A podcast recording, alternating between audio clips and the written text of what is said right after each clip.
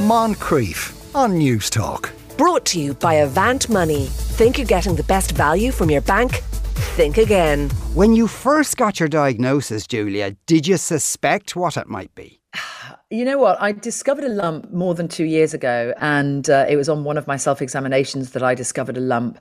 And I, I didn't immediately jump to the cancer thought in my mind, and I did have it. I did have it uh, checked. I had a mammogram, and it came out clear. So to be honest, I wasn't unduly worried for that for the next year because women do get lumps and bumps. We all get lumps and bumps sometimes, um, and it wasn't until I started to feel pain in my lump, and then I'd had another mammogram at this that by this time, which had also come up clear. But because I was talking about the pain, that led to um, my doctor giving me an ultrasound, and it was the ultrasound that discovered something untoward. And very quickly after that, I had a biopsy, and it was when I was having my biopsy that was the moment that I thought this could be serious. And actually, I shed my first set of tears during that biopsy because the thing that came into my mind was, am I going to see my children grow up? I have young yeah. children. I have seven-year-old twins. I have a 10 year old boy.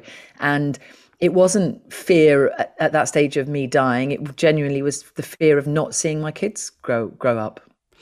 So when they told you it was cancer, the, it, it, what's kind of like if it, once you're absorbing that news, what's if you like your timetable of things to do? Do you give yourself a bit of time to absorb that before you tell anyone? And I suppose most importantly, how do you go home and tell your family? How do you tell your kids this? Everybody, I think, who is on the receiving end of a cancer diagnosis, even if you're suspicious of uh, something untoward, it's an absolute shock. It really does knock the stuffing out of you. And there is a, a level of disbelief, certainly for me, um, you know, pinching yourself. Is this me? Am, am I the one who's got cancer here?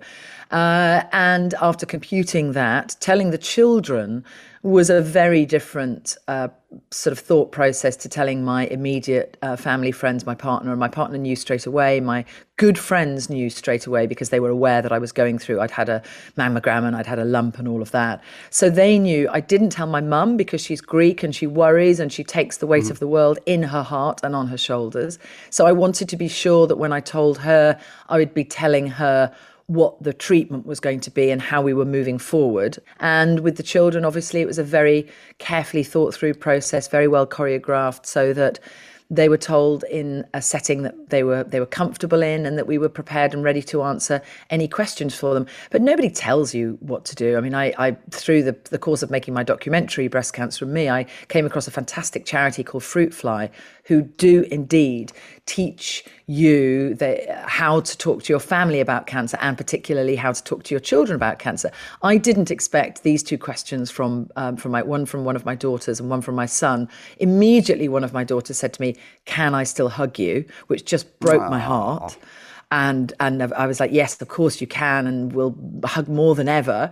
And my little boy, a couple of weeks later, we were in bed and I was reading a book to him, and he said, "Mummy, is it contagious?" Oh, and of oh, course, God.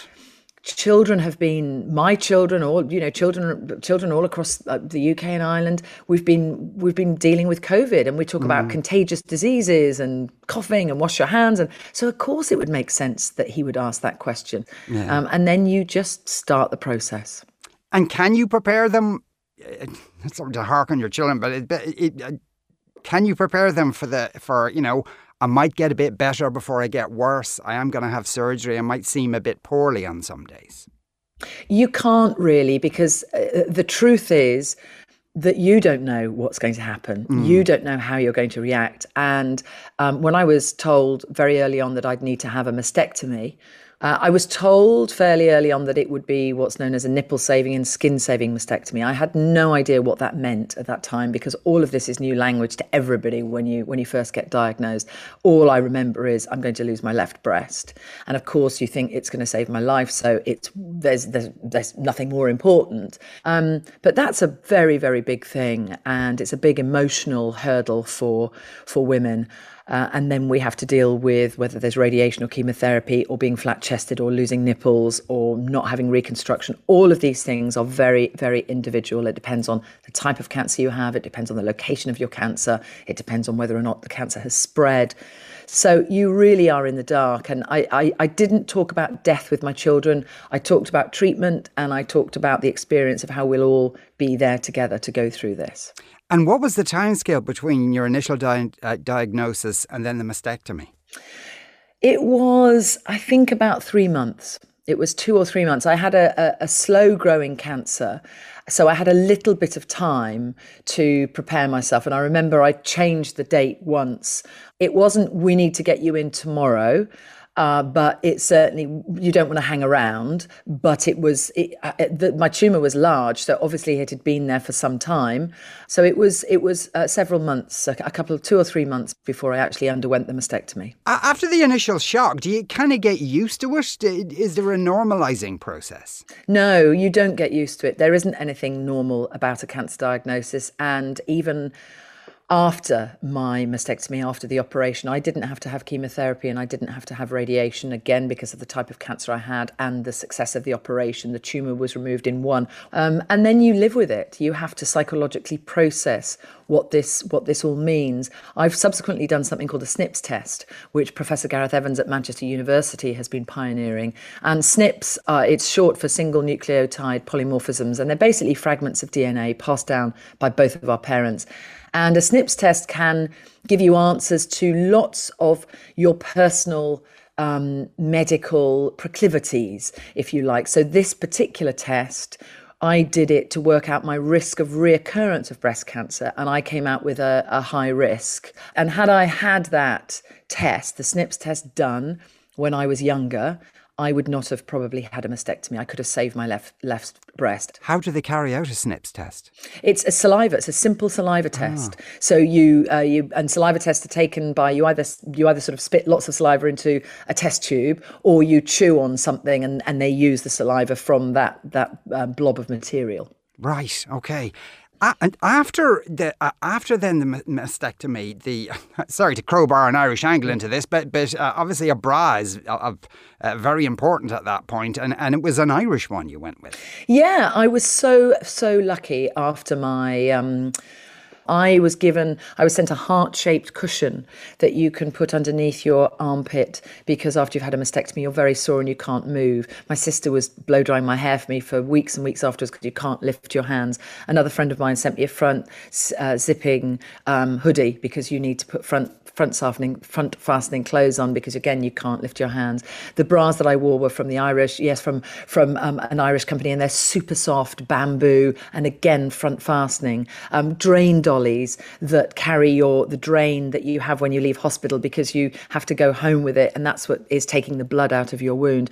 All of these things are really really important for your recovery, and I felt so fortunate that everybody was very kind and sent me these things. And if you go on my website juliabradbury.com, there's a, a chapter called The Road to Recovery, and everything is listed. Have you had reconstruction? I have had a reconstruction. Again, I was I was fortunate that I could have immediate reconstruction. Um, so I have a, a, new silicon implant, a new uh, we, we, it's our, our new boob in the family, we like to call it, which I've been very welcoming to.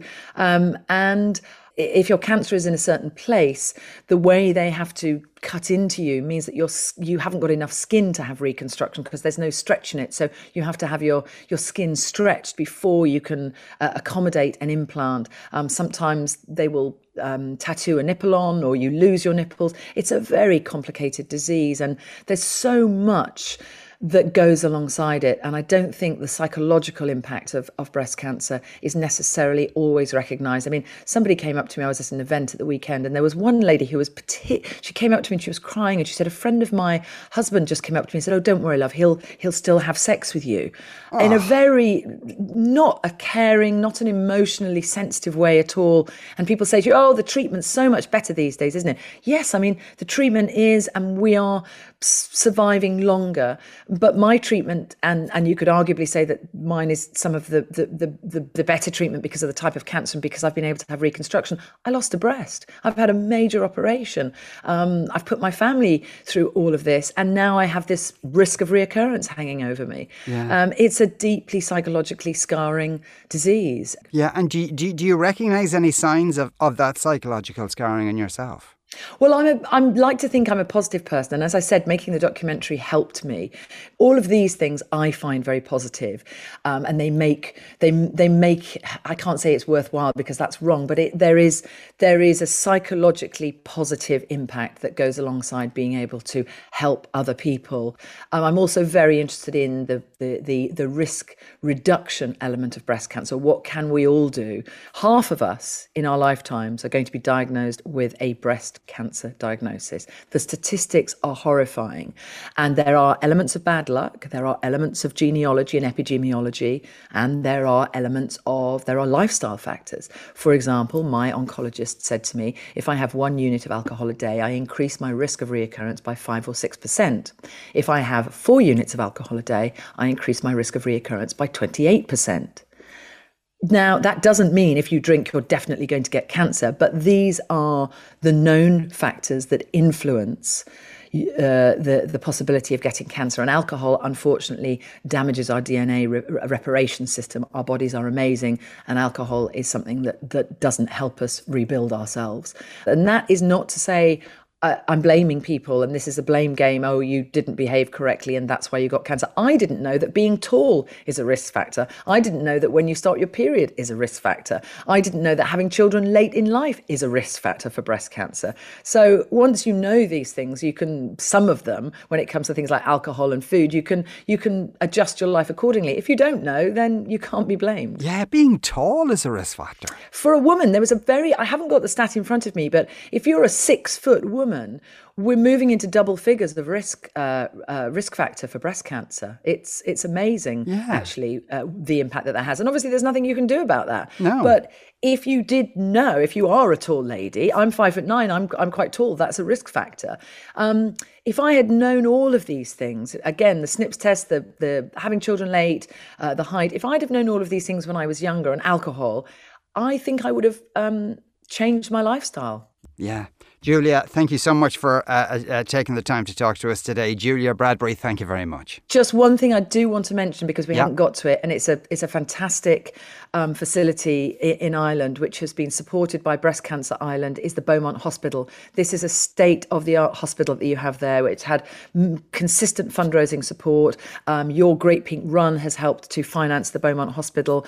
Um, it is going to be uh, uh handling personalised medicine, per- a personalised personalised approach to breast cancer um, and looking at the uh, the psychological impact as well. I just think it's very important to mention that because it's such an incredible facility. Okay, well, thanks for doing so. Julia, thanks a million. Thank you. Moncrieff. Brought to you by Avant Money. Think you're getting the best value from your bank? Think again. Weekdays at 2 p.m. on Newstalk.